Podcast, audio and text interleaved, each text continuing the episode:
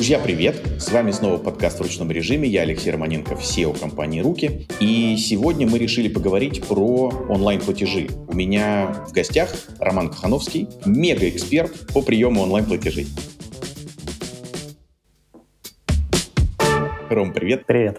Слушай, у меня вот какой вопрос. Как-то разнятся мнения. Собственно, вот хочется услышать мнение эксперта. Кто-то говорит о том, что, дескать, вот э, там развитие российского Якома долгое время сдерживалось тем, что не развиты были там карточки, э, значит, люди не могли платить в онлайне. Или, хорошо, пусть даже когда-то появились карточки, э, потом они боялись э, платить в онлайне. Соответственно, вот вопрос там, да, вот является ли это каким-то драйвером роста или стопером? Что ты знаешь из своего опыта, из статистики, насколько онлайн-платежи вообще важны и рулят? Да, очень классный вопрос. Ты знаешь, вот наш с тобой общий товарищ Борис Амельницкий, он когда-то сказал великолепную фразу, которая прошла, так сказать, сквозь века, и мне запомнилась. Он говорит, есть две стороны э, переговоров. Клиенты, они всегда хотят гарантий. Ну, речь касалась рекламы. Э, речь шла о том, что вот есть определенная революция и даже да, правильно называть эволюция биллинга за онлайн-рекламу. И сначала это была flat fee реклама, потом, соответственно, стали ее по показам биллинговать, потом за показы за таргетированную аудиторию, и потом даже пришли к CPA. Потому что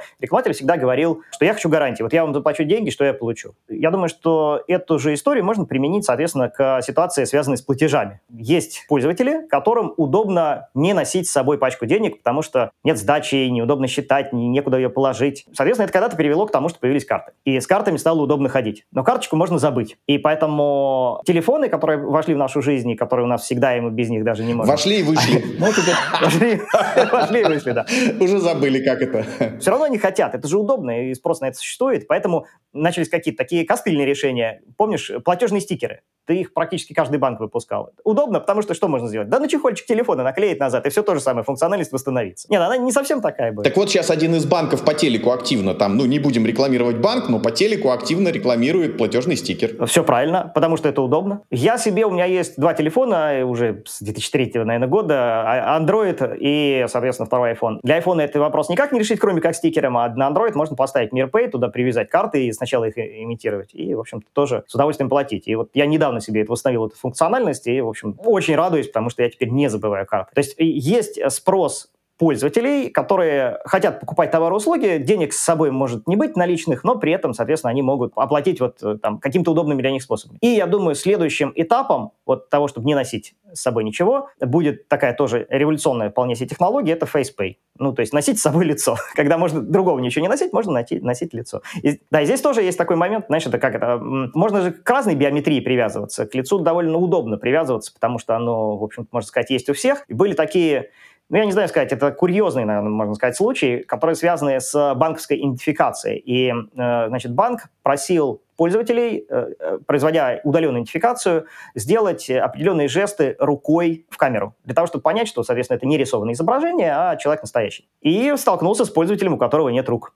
Ну, он там, соответственно, пытался какую-то руку придумать, но вот сделать. В итоге ему помогла его девушка, которая помахала, встала у него за спиной, помахала рукой, и тогда он прошел банковскую идентификацию. Но на самом деле вот есть такие понятия, как corner case, когда все равно мы будем встречаться с тем, что ряд пользователей это будет недоступно. Я не знаю, возможно, с искаженным лицом или еще с какими-то проблемами это будет недоступно. Тем не менее, для... Слушай, а вот давай тогда так, перечислим, по каким признакам можно э, идентифицировать человека, ну вот с вероятностью 99 э, и там, за 99. Вот что я слышал. Ну, понятно, мы знаем с вами про отпечаток. Мы знаем с вами, вот э, то, что ты сейчас говорил, банки просят э, что-то исполнить, э, ну, речь про вот биометрию. Есть про голос, что у нас у всех голос достаточно уникален, и, соответственно, вот банки или даже вот я слышал, ну, госуслуги, там, МФЦ, просят несколько фраз наговорить, и тогда вот как-то система записывает, и понятен как бы голос. Значит, вот палец, голос, лицо.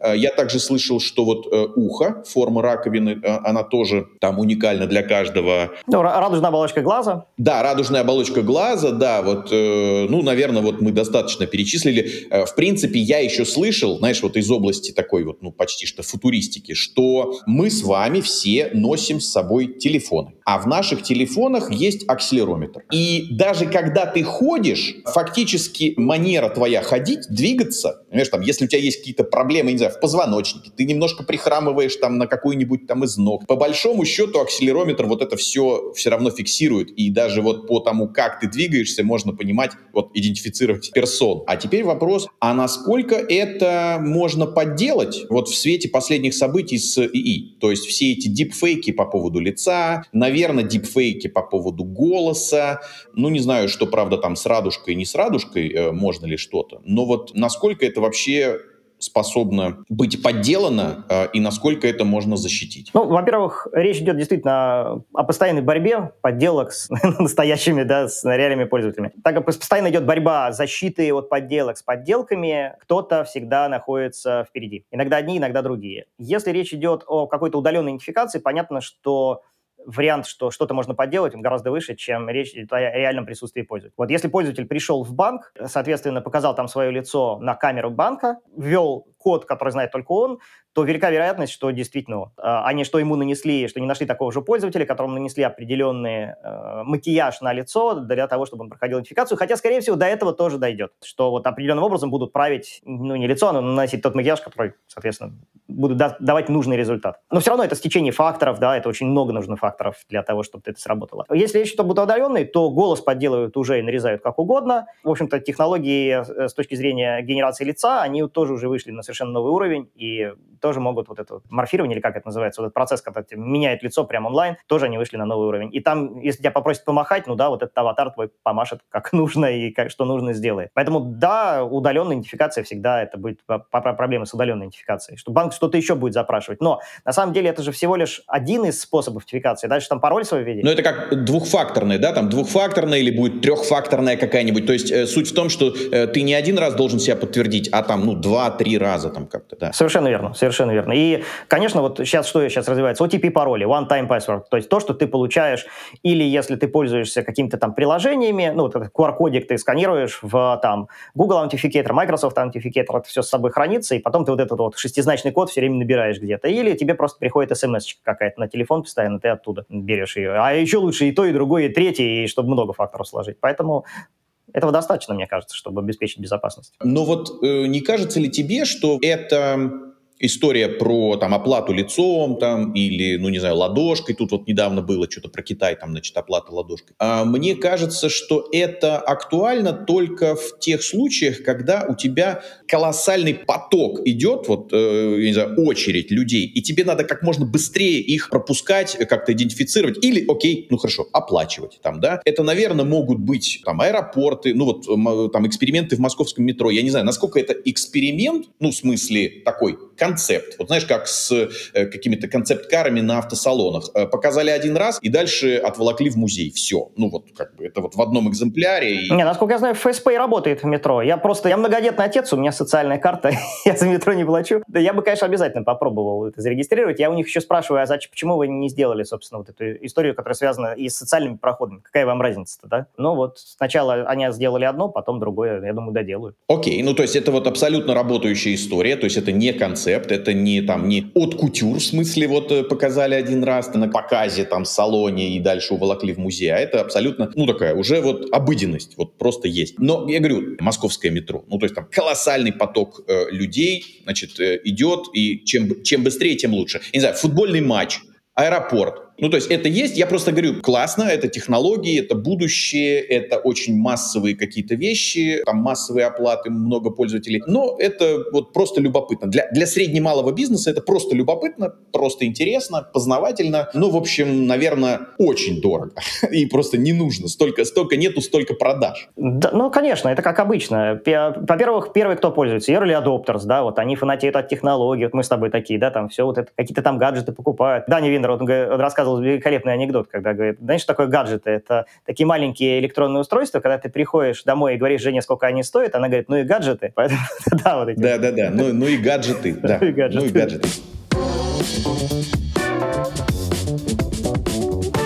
Вот упоминал про оплату за результат, И здесь э, мне просто вспоминается кейс, э, в общем-то, с тобой и там с тем же Даней, э, которого ты упоминал. Даня был у нас э, в гостях в подкасте. Что году это в 99-м, когда еще не было оплаты за клик, которая является, в общем, ну, своего рода целевым действием. То есть уже тогда не очень хотелось платить за показы, хотелось какой-то большей гарантии. Следующей степенью э, гарантии как бы казался клик. А на сегодняшний день это уже не клик, а это уже какое-нибудь действие, ну там action, cost per action. Ну и как ты упомянул уже чуть выше, значит, идеальным экшеном является, ну, что вот человек просто расстался с деньгами. Но уже тогда мы ставили эксперимент. Если помнишь, magaz.ru, которому мы запродали рекламную кампанию, и мы, э, не имея технологий, ну, я имею в виду, тогда еще и карточки-то не были распространены, и оплаты за клик не было, и мы крутили эти баннеры. Баннеры выгорали, ну, в плане, там, дико падал их CTR, и, соответственно, мы не собирали трафик. При этом клиент был э, очень доволен, потому что с вот этой бешеной откруткой баннеров узнаваемость Магасеру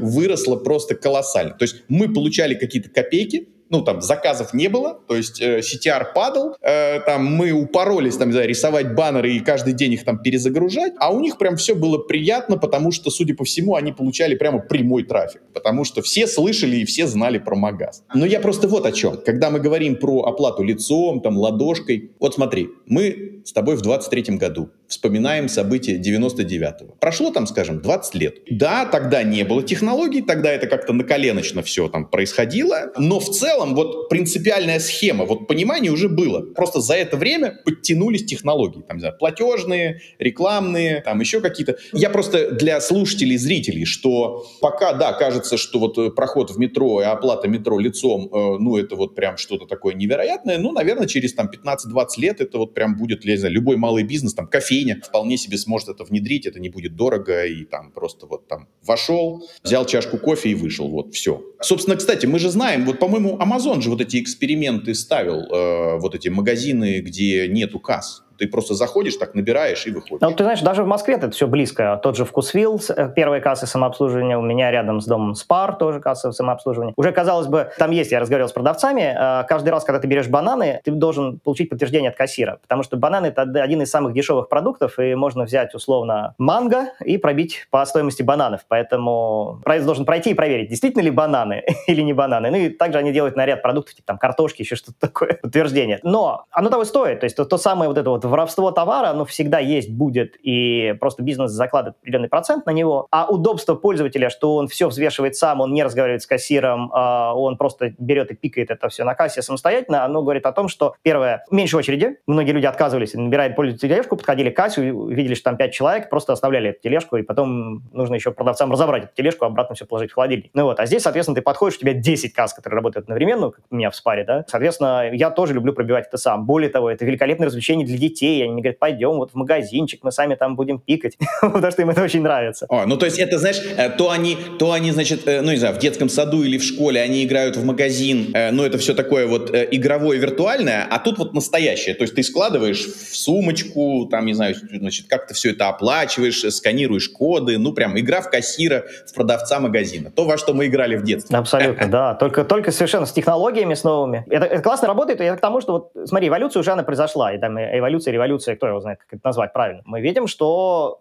Раньше этого не было, и даже уму было непостижимо, как ты, ты сам набираешь, и что, и сам вот, и никто тебя не контролирует. Да, это уже работает. То же самое с платежами. Да, это очень эффективно. Как мы говорили, личное присутствие, оно дает определенные гарантии, что ничего там не будет подделано. Наверное, какие-то подделки со временем появятся. То есть то, что там будут пользоваться чем чужими деньгами через чужое лицо. Ну, а откуда код-то узнают? То есть это появится не скоро. А технология довольно совершенна в этом плане. Вообще меня всегда удивляло, когда там только начинаешь иметь дело с обычными там банковскими картами, то, что все credentials, или как это правильно назвать, все реквизиты карты, в том числе секретные, они прямо на карте и написаны. Вот ты берешь, а вот твой CVV-код, он вот просто на обратной стороне, и любой кассир, который берет карту в руки, он как бы это видит, а и не при DS-ных платежах может использовать, просто-напросто там поставив, и много таких случаев, там, где транзакции еще не находятся на там, как, как 10 лет назад делали, как 15 лет назад, просто ставят камеру, и все карточки, которые берет продавец в руки, он, там, кассир в руки, он все просто все карточки снимает на камеру, а потом переписывает ее данные. Потом эти карты где лет пытаются использовать. Ну, потому что вот какая защита у банковской карты? Ну, как-то не очень у нее защита. Но потом придумали пин-код, потом придумали 3DS-ные транзакции, когда должен подтверждать это все, да.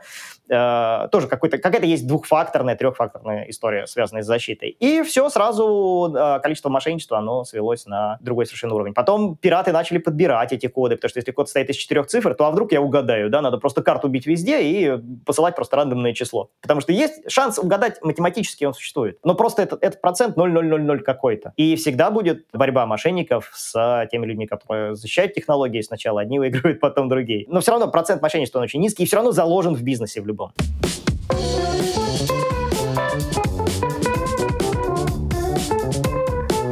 Слушай, а расскажи, э, пожалуйста, еще, э, мы с тобой вот э, перед тем, как встречаться, там, проговаривать какие-то вещи, вот по поводу, уже затронули вот эту эволюцию, эволюцию оплаты, там, оплату за целевое действие. Есть возможность платить, ну, там, как-то разово. Наверное, в каком-то случае для некоторых сервисов, может быть, или бизнесов, это может быть какая-то подписная модель, то есть, ну, своего рода тоже экшен, но так, чтобы человек купил подписку там на, на, на какой-то срок. И вот как эта история эволюционирует? Э, ты мне что-то рассказывал про бизнес по подбору кандидатов, и кажется, особенно если речь идет про там средний уровень э, там работников, когда это происходит очень массово, то вот э, здесь э, тоже возможны определенные, ну, усовершенствования, скажем, да, системы. Вот э, расскажи чуть подробнее. О, это классная история, я сейчас ей занимаюсь. Значит, она заключается в том, что существуют традиционные методы поиска работы, когда спрос сталкивается с предложением. Он сталкивается на работных сайтах, к которым присоединяются сейчас те, которые раньше были, например, обычными классфайдами. Но все больше и больше присоединяются. Если раньше часто было это там какой-нибудь Headhunter, Работа.ру, Jobs.ru, там э, Job.ru и тому подобное, то там Авито стало знач- значимым игроком на этом рынке, ну и так далее. Дальше возникает вот рынок спроса и рынок предложения. Одни выставляют вакансии, другие, соответственно, резюме. И нужно, чтобы два этих сосуда наполнялись одновременно, иначе, если будет очень много вакансий, но не будет резюме людей, то перестанут, бизнесы просто перестанут давать вакансии. Типа,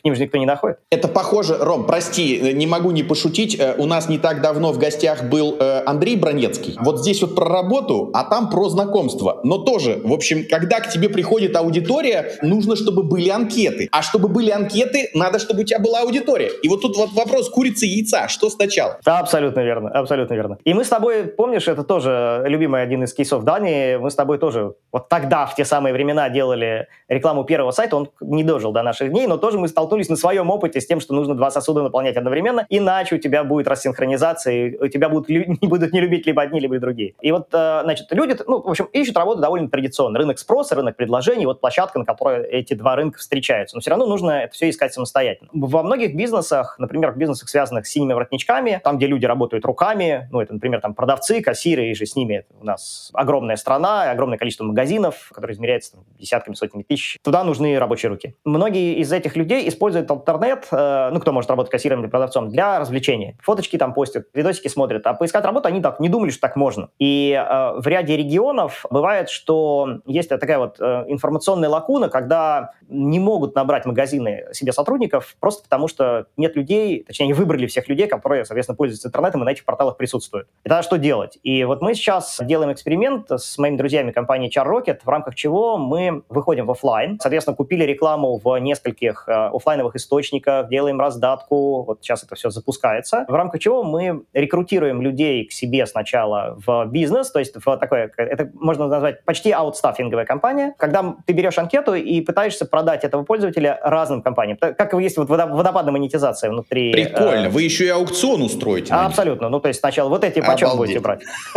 А вы почем будете брать? Соответственно, мы решаем задачи, мы делаем вин-вин историю, потому что мы решаем задачи с обеих сторон. Мы пользователей устраиваем на работу, а работодателям мы даем, соответственно, работников. Ха, слушай, интересно. Ты знаешь, я на самом деле неоднократно общался с Катей Шенкевич, и она тоже была у нас в гостях. Как раз CPA Exchange, они много офферов отрабатывают вот именно таких вот э, массовых заказчиков персонала, типа, э, там, за Ашана, Билайна, э, ну, то есть вот когда тебе люди нужны по всей стране, вот просто в федеральном масштабе, поэтому даю наводку. Если вы еще с ними не работаете, то вот поговори с Катей? Это самый большой рынок. Ты, ты абсолютно прав. Это самый большой рынок. Это как раз ритейл. Просто там очень много-много сотрудников нужно набирать, и там большая текучка, и поэтому этот вопрос нужно решать. И поэтому они основные заказчики. Здесь еще я недавно консультировал там один большой джобный сайт. Из того, что я предложил, это, думаю, не секрет, это история, которую когда-то прошел Яндекс Маркет. Когда-то из прайс-листового агрегатора, а по сути бизнесы работных сайтов, это сейчас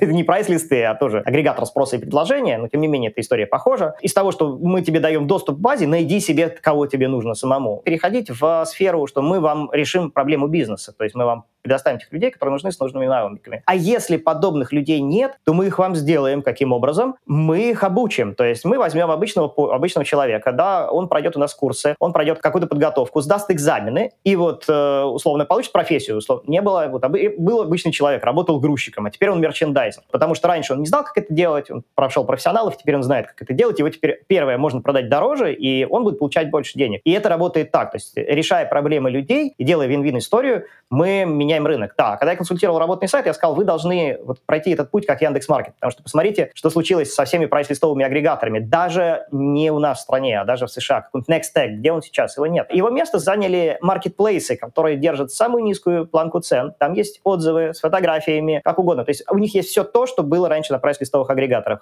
Описание карточки товара, отзывы о товаре и выставление цен самых-самых низших. Потому что, ну, вот Amazon, да, типичный, типичный пример это Amazon. Там они сделали все в этом плане. Э, я просто э, помню, что, собственно, э, там наш хороший там знакомый Аркадий Маринис, вот он говорил, как возник Прайс.ру. Все бизнес-центры были забиты товары и цены, туризм и отдых. Вот, вот такие вот э, толстенные бумажные. И он решил, что о, пришло время превратить это вот все в, электронный какой-то вид и дальше уже в онлайне сравнивать там по параметрам, по ценам. Ну вот примерно тоже приходит и э, к людям или про людей. Ты знаешь, боюсь себе представить. Вот иногда мы говорим, когда про маркетплейсы, друзья, наши слушатели, э, можете иногда вот слышать там товарный фид.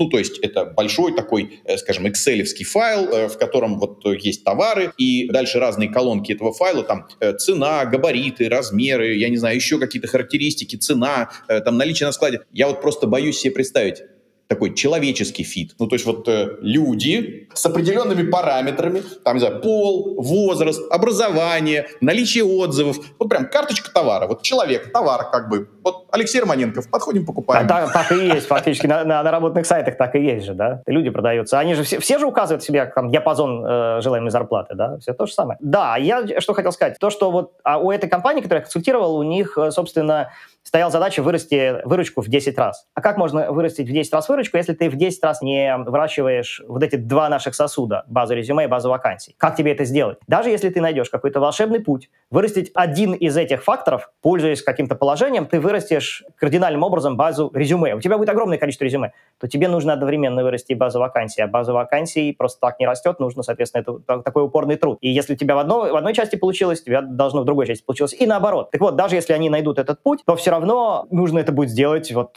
кратно, прям разы это какие-то. Но если один человек, который там когда-то за всю жизнь LTV за его, да, он за год, он заплатит определенное количество денег, там 100 рублей за поднятие анкет, да, там какой-нибудь средний чек будет такой. И если взять сумму, которую компания готова платить за его трудоустройство, при зарплате в там 40-50 тысяч у кассира, такая вполне себе средняя, да, кассира или продавца, компания легко заплатит за него 3, 4, 5, до 10 тысяч, а может быть даже, а, а в некоторых случаях и больше, как за человека, устроенного на работу. И вот оно рост, вот этот вот тот самый кратный рост. То есть, если вы решаете проблему пользователей, если вы решаете проблему работодателей, решаете проблему пользователей, то вот она вин-вин история, и вы можете ее дорого продавать, если у вас есть компетенция. То есть вы должны такой стать кузницей кадрой, в рамках чего вы, первое, отбираете людей, проводите с ними тестирование, нужных и людей, которые хотят учиться, обучаете, даете им новые профессии и выпускаете в жизнь. И это же объясняет невероятный успех EdTech, то есть вот сервисов, связанных с образованием сейчас. Это какой-то бум. Покупают многие компании, люди готовы платить средние чеки в 70-150 тысяч рублей за получение новой профессии и смотреть там, даже буквально видеокурсы смотреть за такие вот большие деньги. Но за, они просто понимают, что получив новую профессию, они будут довольно быстро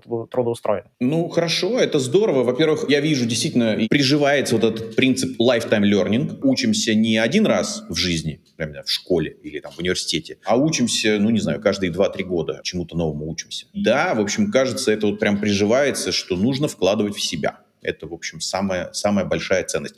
Знаешь, как это мама говорила, там, вот знание и опыт э, там за спиной не носить. Всегда, всегда с собой. Это не тяжело.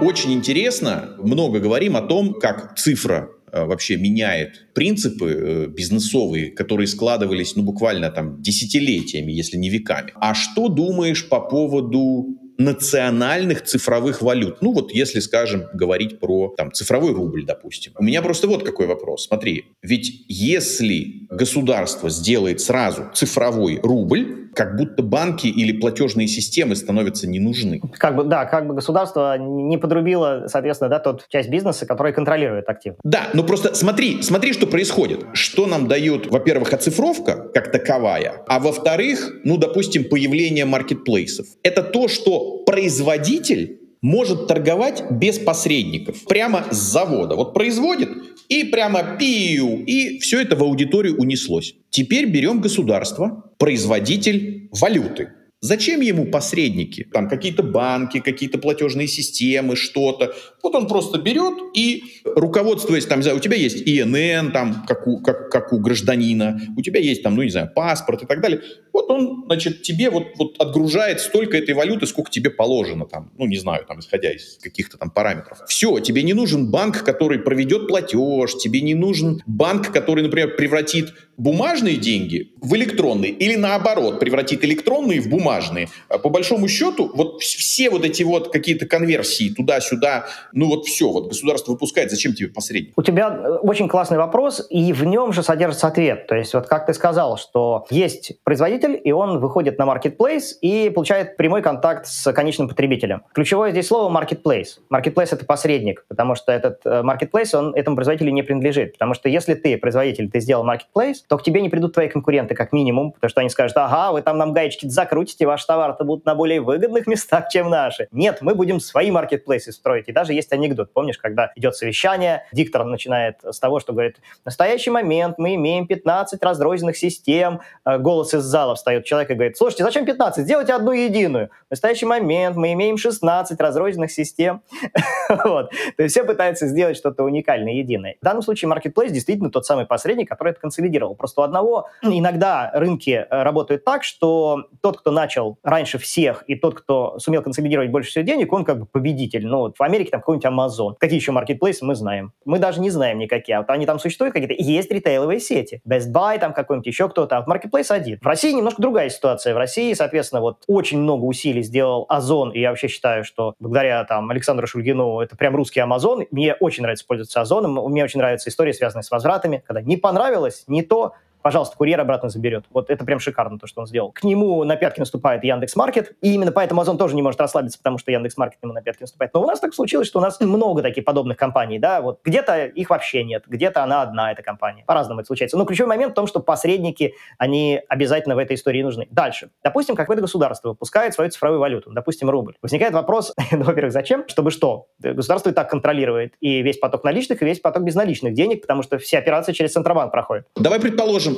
обслуживать бумажные деньги дорого. Их надо печатать, их надо инкассировать, какие-то ветхие надо э, выводить из оборота, на их место там какие-то еще, э, значит, запускать. Ну, короче, это вот прям головняк. А тут вот как бы цифровых напечатал, пиу, и на аккаунт отправил, все. Да, если с точки зрения использования внутри страны такой истории, наверное, да, оно как бы будет хорошо работать. В том плане как? Просто избавиться от обычных денег. Но с точки зрения, например, какой-то международной и работы с международными историями, возникает вопрос, а на каких биржах этот рубль будет котироваться, да? А не цифровой, на каких биржах котируется?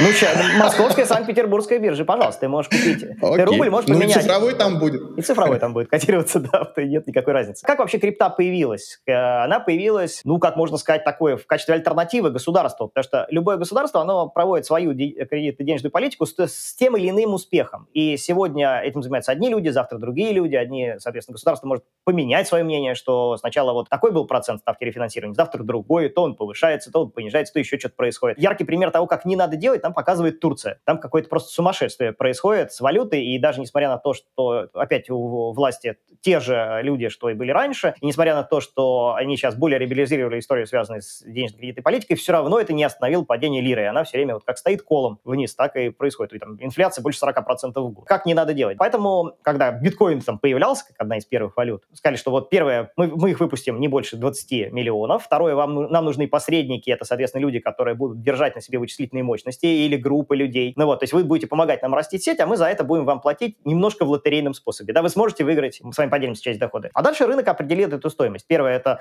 э, котируется везде в мире, Люди сами определили, что это так должно стоить. Дальше был очень большой бум, связанный с инвестиционной историей, что ой, ничего себе, ну как умеет расти. Ой, как оно умеет падать. Ой, нет, все равно больно. Ой, все равно оно умеет расти. Ну, такой вот, такой немножко похожий на МММ, но тем не менее рынок, он все равно все это дело регулирует. Просто другое дело, что один очень крупный игрок, зайдя на этот рынок, может этот рынок к черту матери перекосить, и на этом очень здорово там что-то заработать. Но, тем не менее, оно работает. Когда этим начинает заниматься государство, то возникает вопрос, зачем? Если с точки зрения обхода санкций, то, опять же, кто тогда этот рубль возьмет у себя и где он будет продаваться? То есть будет ли он продаваться на каких-то зарубежных биржах. Скорее всего, не будет продаваться, даже не скорее всего, точно не будет продаваться, потому что все боятся как раз тех самых санкций. Тогда возникает вопрос, зачем? Ну, ты на нее ответил, наверное, с точки зрения того, что там наличные вывести из оборота, потому что электронными деньгами платить удобнее, да? Но на самом деле сейчас безналичных денег тоже много. Вот возникает вопрос, где они должны храниться. А бабушкам что делать? Вот они с кнопочными телефонами. Как как носить в кошелечке? А мы с тобой чуть выше описали. Ну, то есть, во-первых, как бы рубль пока еще, ну, там, пусть там цифровой, да, э, пока еще не ввели. Но к моменту, как э, введут,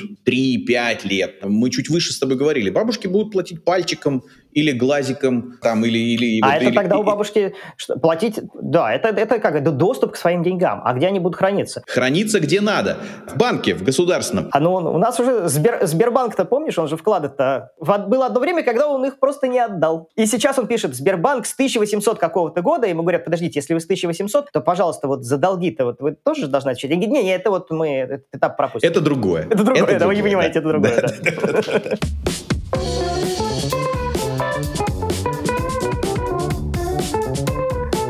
А у меня еще крутился вот какой вопрос. Я, читая про государственные цифровые деньги, слышал мнение, ну, оно такое вот неподтвержденное, но меня очень заинтересовала эта мысль, что как будто на вот эту цифровую валюту можно, условно говоря, ввести срок годности. Имеется в виду, что если ты этим не пользуешься год, оно сгорает. Как будто, я так про себя думаю, с одной стороны, конечно, и бумажные деньги тоже, ну, как это вот происходит, какая-то там деноминация там, да, или еще что-то такое, да. Но это все-таки, давай вот э, честно, это вот почти ЧП. Это даже, наверное, не каждые 10 лет происходит. А вот э, если сразу вот с цифровой валютой определить правила игры, и тебе говорят, ну да, вот она цифровая валюта, а правила игры такие, что либо ты ее тратишь, либо ты ее куда-то вкладываешь, ну, какие-то инструменты инвестиционные, но вот просто если она у тебя лежит без дела год, она тебе не нужна. Ну, как бы, вот не нужна. Она начинает портиться. Ну, я условно, то есть у нее там какой-то срок хранения. Вот, не знаю, слышал ли ты что-нибудь об этом?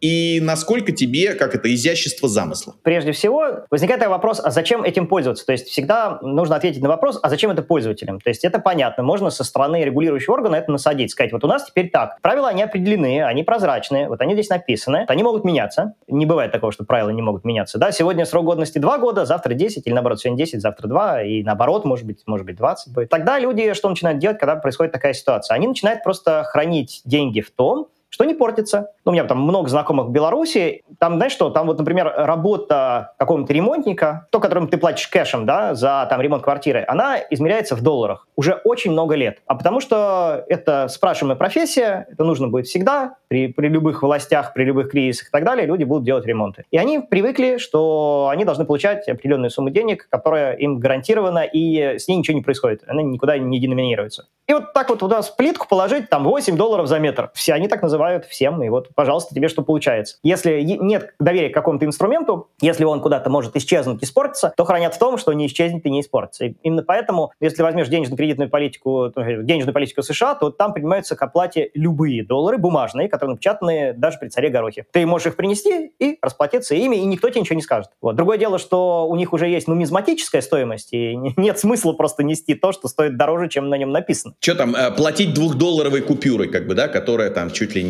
стоит, она не 2 доллара, а там... Не-не, это, кстати, двухдолларовая купюра, это, знаешь, это какой-то миф был в 90-х, что это было очень популярно. Действительно, у них э, выпуска немного, но ты можешь найти на объявлении на Авито, где пачки продают, конечно, дороже номинала, но это не прям космические деньги. Э, вот. У меня много двухдолларовых купюр. Я тут ездил в прошлом году в отпуск, и у меня там открылся рядом с домом тоже обменник, и я привык, что обычно в обменнике небольших номиналов их немного, ну, на чаевые, да, и я говорю, ну, давайте мне все, что есть. Они такие, а уверен? И я говорю, так, говорю, а сколько они такие? Ну, тебе сколько надо? Я говорю, ну, ну, тысячу давай. Они такие, ну, сейчас. Я говорю, подождите, а сколько есть? Не помню, сколько они мне назвали, у них было очень много. И вот э, большую часть денег они мне дали двухдолларовыми купюрами, которые просто, ну, я купил по цене вот обычной. Слушай, интересно, а у тебя их потом приняли в качестве чаевых? Еще как. Тебе не сказали там в какой-нибудь Турции, Египте, я не знаю, Таиланде, типа, чувак, что это? Нет, еще как, отлично прям это заходило как раз. То есть я набрал, я прям с такой котлеткой поехал, и мне было здорово, потому что, знаешь, обычно никогда сдачи нет, а тут, пожалуйста, гуляем, вот сколько хочешь у меня.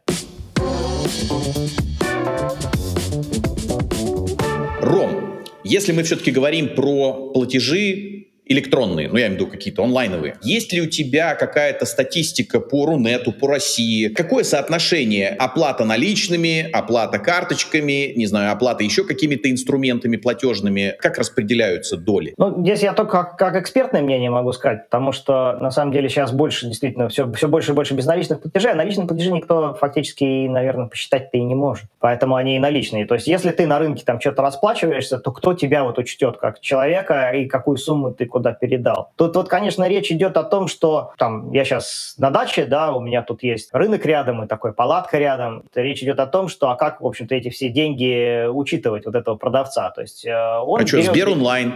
Наверное, сто процентов учитывать. Так и есть. Сначала на себя принимал, сейчас, видимо, там на жену или на кого-то еще принимает. Переводы, да, переводы такие, я ему так и плачу. Почему это так вообще происходит, к чему это приводит? Потому что, на самом деле, есть очень жесткие требования законодательные, которые связаны с тем, что нужно бить чеки чеки. Вот если ты торгуешь сладка, и у тебя там ничего нет, то чеки бить не нужно. А если у тебя есть хоть какая-то там палаточка, киоск, ларек, то тебе уже чеки нужно бить. Если ты коробейник, и ты там ходишь по вагонам в там, поезде, да, то тебе не нужно бить чеки. Ну, вот. ну, в общем, в большинстве случаев чеки бить нужно. Очень редкие есть исключения, когда нужно бить чеки. А что такое чек? Чек подразумевает полную... Э, ну, прозрачность. Про прозрачность, да. Количество товаров. То есть огурцы 2 килограмма 500 грамм, столько-то. Помидоры кило 450, столько-то. Как это все будет в учете делать тот самый человек, который торгует фруктами? Ну, это ему сложно делать, просто это как бухгалтерии прибавится ему так значительно. Поэтому, конечно, они предпочитают эту историю обходить. Но опять же, как я говорю, что одно рождает другое. Как только пользователь говорит, а у меня нету нала. Вот я бы тебя купил, конечно, ну вот деньги-то есть у меня, просто с собой нет. Э, ты я знаешь, а я тебе приведу пример, Ром. Вот э, я как раз вот, э, ну там, держу как бы в себе, чтобы не спросить. Совсем недавно проезжал недалеко от ВДНХ, есть улица Ярославская, и там совершенно легендарная какая-то еще с советских времен, старше, чем я, чебуречная. Э, это чебуречная, и вот больше, чем мне лет. Э, Ее все знают. Качество не просто отменное, а я, знаешь, вот это как, э, как вот есть рекомендации, как проверить, что еда качественная, и там, значит, если на трассе говорят, значит, дальнобой, ну, то есть вот если дальнобой там есть, значит, там все в порядке. А тут постоянно экипажи скорой помощи и э, полиции. Ну, то есть вот люди перекусывают, и, значит, там все вообще, все в порядке. Я пришел такой, говорю, о, типа, чебуреков, плачу картой. Мне говорят, нет, карты нет. Я говорю, о, ну, без проблем, сейчас, Сбер онлайн. Мне говорят, нет, только наличный. Я говорю, да ладно, ну Сбер онлайн. Нет, только наличный. Тут для меня вот вопрос, это какой-то вот old school, то есть это прям вот э, сознательный выбор или, или вот, как ты говоришь, учет чебуреков? Ну, это жесткое нарушение законодательства, прям по сразу нескольким параметрам. Во-первых, так как чебуреки производят они сами, они же их не продают, где-то в другом месте произвели, они здесь продают, точка продаж только, да? Они не коробейники, которые торгуют сладка. Так как э, они еще и производят их, то им нужно иметь документацию, например, на мясо, который, из которых чебуреки стоят, вообще на все продукты, со сроками, журнал сроков годности должен быть, яички, которые мы там типа использовали для того, чтобы те, тесты сделать, да, вот они тогда-то у нас закуплены у тех-то, вот у них ветеринарный сертификат у них такие-то. А дальше они должны пробить и чебуреки все должны пробить. И вот чтобы, в общем, вот этого всего не делать, они делают так. Ну, раз ты говоришь, полиция ходит и им вкусно, ну, наверное, они некоторые за чебуреки не платят, наверное. Да, а то я было дело, вот да, после твоих слов стал переживать. Думаю, была чебуречная, я их спалил, теперь не будет чебуречной. Как бы. а, ну, у меня рядом с домом был магазин «Красная икра», я, вот, вот это они вкусную икру делают, я тоже туда ходил, и, соответственно, я же как это, люблю все проверять, и вот я, соответственно, в ФНС проверял чеки, которые они бьют, но они их били с левых касс, потому что когда вот QR-кодик этот проверяешь, они там типа такого чека не существует. И я смотрю, месяц, два, три, четыре, пять, а они, ну, не парятся, пробивают. И там можно было заплатить тоже только наличными. Вот именно поэтому у меня и возник вопрос, а не проверить ли мне, что за чеки. Да. Потом их закрыли совсем, на, на их месте теперь кто-то другой, но при этом это сетка такая вот магазинов. Где-то они чеки бьют, а где-то вот у меня почему-то около дома они решили, что им не надо. Так что да, это просто нарушение законодательства. Да-да, я тоже сталкивался, да. При том, что, в общем-то, товар там э, такой довольно дорогой, когда тебе говорят только наличные, а тебе нужно заплатить там, ну не знаю, несколько тысяч, а может быть там, не знаю, 10 тысяч рублей за всякие деликатесы, допустим, к Новому году, то ты как-то так удивляешься и думаешь, блин, мы с вами, в общем-то, в 21 веке, а тут такое. Да, во-первых, надо с собой это наличные иметь, а во-вторых, ты потом кому будешь предъявлять претензии? Я вот у этих купил, а доказательства того, что этих купил. Вот они мне товарный чек дали. Какой товарный чек? Или там, а я, у них ничего нету, а это не мы, да, это ты не у нас купил. Ты, может, неделю назад купил. С этой точки зрения какая-то базы нет. То есть это такая двухсторонняя история, что расплачиваясь подобным образом, если ты уедешь потом с сальмонеллой после этих чебуреков, то, в общем, ты никому ничего не докажешь, что здесь... Хотя нет, пожаловаться в Роспотребнадзор ты можешь всегда, даже если тебе что-то не дали.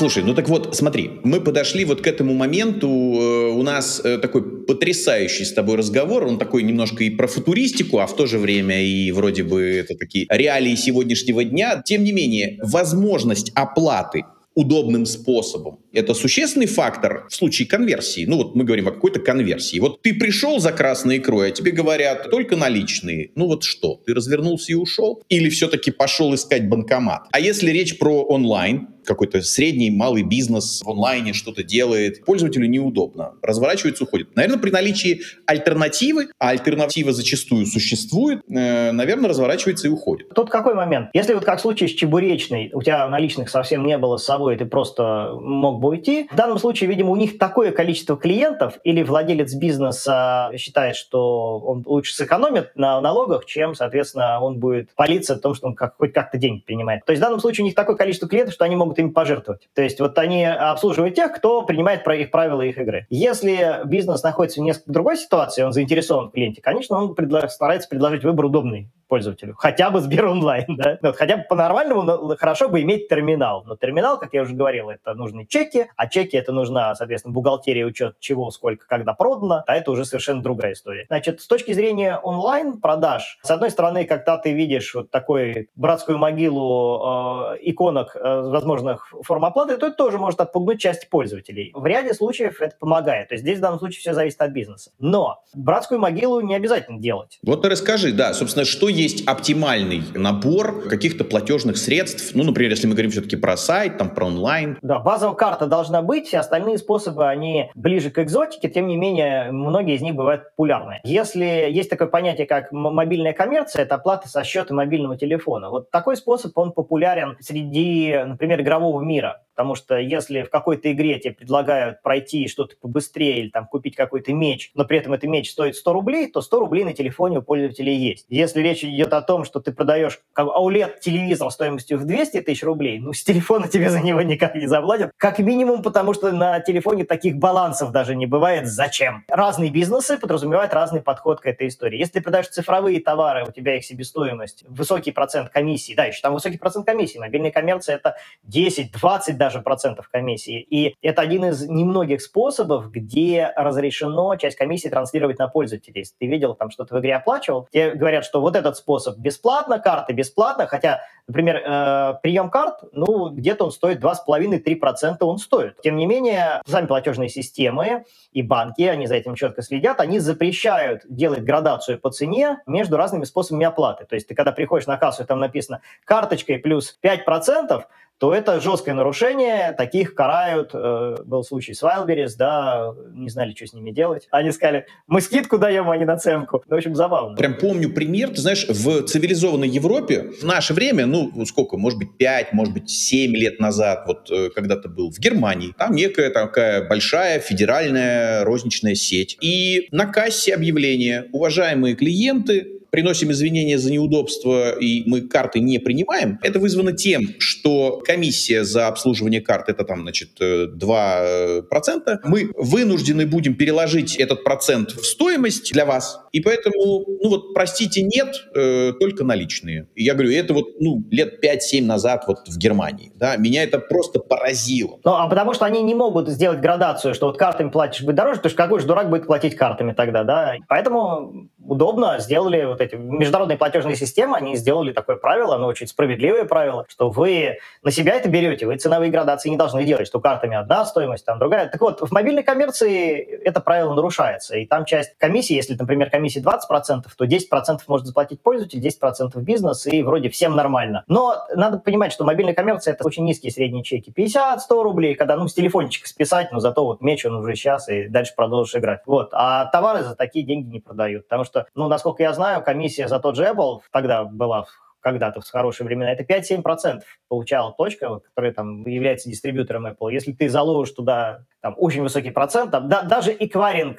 э, сильно подрубал вообще всю экономику, связанную с э, реселлингом Apple. То есть, когда ты 3% у тебя эквайринг, тебе достается меньше, чем банку, понимаешь, если это 5 комиссий. Основная, основная маржа там на аксессуарах, на, на, на проводочках, на чехольчиках, да. э, не на самих вот этих железках э, дорогостоящих. Да. Получается так, что когда нужна братская могила? Во-первых, это все A-B-тестирование должно быть. Нужно смотреть, что хотят пользователи, ваши конкретно пользователи, и смотреть, что вы продаете. Если продаете электронные какие-то товары, которые там отгружаете онлайн, то, соответственно, скорее всего, вам многообразие методов даст дополнительных клиентов, если там низкий средний чек. Если вы продаете реальные товары, прием карты можно, честно говоря, ограничиться. Это один из самых популярных способов оплаты. Другое дело, что не должно быть много кликов до приема оплаты, то есть всегда нужно смотреть на вот это вот конверсионное окно, чтобы конверсия в покупку конечная, она нормально заканчивалась. Ну и смотреть на какой-то антифрод банка, чтобы он тоже нормальный был, чтобы вам банк эти все платежи не отклонял. Э, мы здесь никого не рекламируем, но тем не менее, вот мне казалось, кто-то когда-то говорил, что, дескать, там самая такая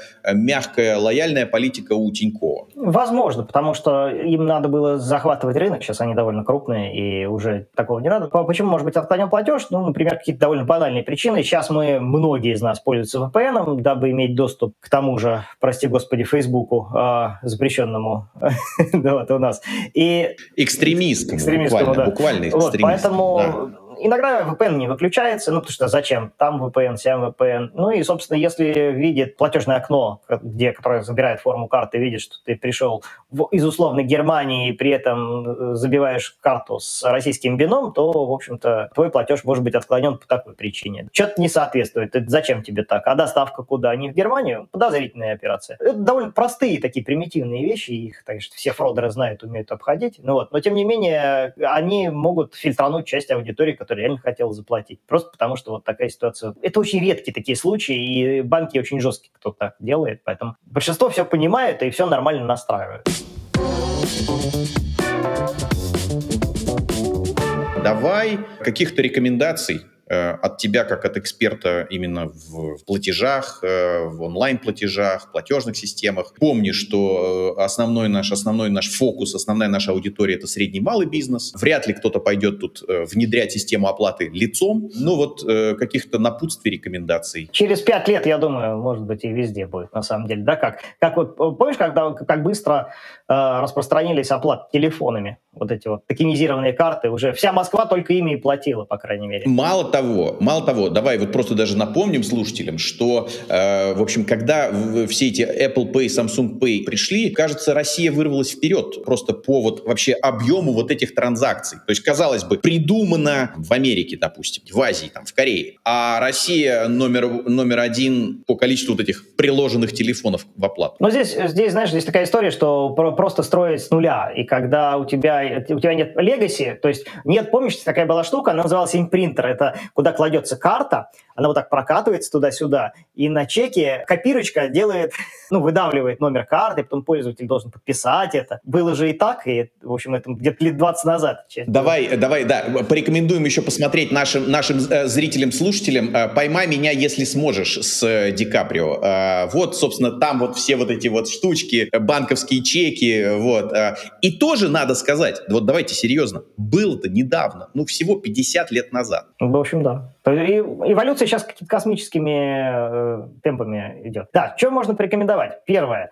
Сделайте пользователям как удобно. Слушайте своих пользователей, если они вас просят все время, как в чебуречной, что вот мне хотя бы на Сбер онлайн, ну, сделать тем Сбер онлайн, да? Базовый то, что вы должны принимать, это, конечно же, вы должны принимать карты, потому что карты есть у всех, да, и это удобный способ оплаты. Следите за тем, чтобы количество кликов от того, как пользователь положил товар в корзину, до того, как он оплатил, было минимальным, потому что любое, любое количество, любой переход куда-то в не туда, какие-то там дополнительные авторизации, еще что-то, они могут как повышать конверсию, так и ее понижать. Поэтому всегда нужно делать тестирование на части аудитории. Ну, это, конечно, для больших бизнесов используется, но, тем не менее, это все равно и малые тоже могут это сделать. Это ничего не стоит тестирование. На части аудитории или на всю аудиторию на неделю вы включаете, метод, который вы предположили, что будет работать лучше, и смотрите, как стали лучше платить или не стали лучше платить. Потому что всегда есть товары, положенные в корзину, и к товарам, положенным в корзину, есть уже реальные оплаты. Вот почему пользователь не заплатил, вам предстоит выяснить. Предстоит выяснить путем опросов, путем проведения тестов. Базово надо принимать карточки, конечно же.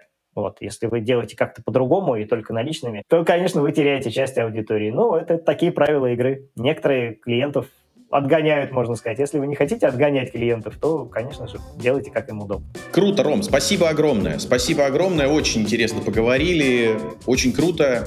Тебе успехов, будь здоров. Да, спасибо большое, да. Счастливо, успехов.